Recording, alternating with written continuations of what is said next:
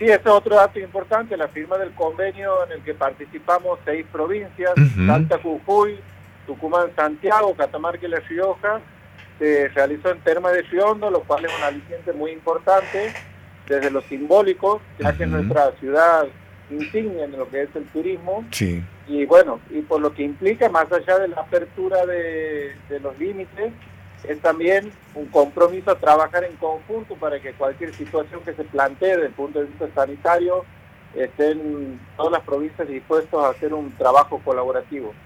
Eh, ¿Esa colaboración cómo va a ser? En principio, a ver, vamos por partecillas. Jujuy, Salta y Tucumán tengo entendido que son las primeras provincias con las que nos conectamos. A partir del 4 de diciembre. A partir del 4 de diciembre. ¿Qué, ¿Eso qué va a ser? ¿El sábado? Este, el viernes. El viernes, el viernes, perdón, tenés razón. El viernes. Eh, a partir del viernes ya nos conectamos con estas tres provincias. Así es.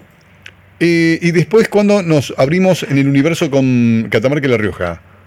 Eh, a partir del 14. A partir del 14. ¿Cómo se hace en el sitio? Ayúdame en esta voz que estuviste en el tema. ¿Cómo se hace? ¿Cómo va a ser la gente que quiera eh, ir de una provincia a otra en este mm, maravilloso espacio que van a generar para el turismo? Bueno, eh, me gustaría que en este caso eh, comentarte combinando las medidas que vienen desde el turismo, pero también las que vienen desde el COE para que la gente pueda ingresar a la provincia. son medidas complementarias. Una del turismo y otra del comité de emergencia. Vamos, eh, vamos por parte, como decía vos. Dale. Bueno, primero, el, toda persona que tenga DNI o domicilio en estas provincias del norte va a poder ingresar a Santiago del Estero simplemente firmando una declaración jurada. ¿Bien? Sí. O sea que... ¿La declaración jurada dónde se firma? En el, en el, en el, ingreso. En el, ingreso a la provincia, bien. Sí, sí, que puede ser la firma ahí en un papel físico o si no, bajando la aplicación Cuidarse, que esa hace a modo de declaración jurada. Bien. Bien, eso por un lado.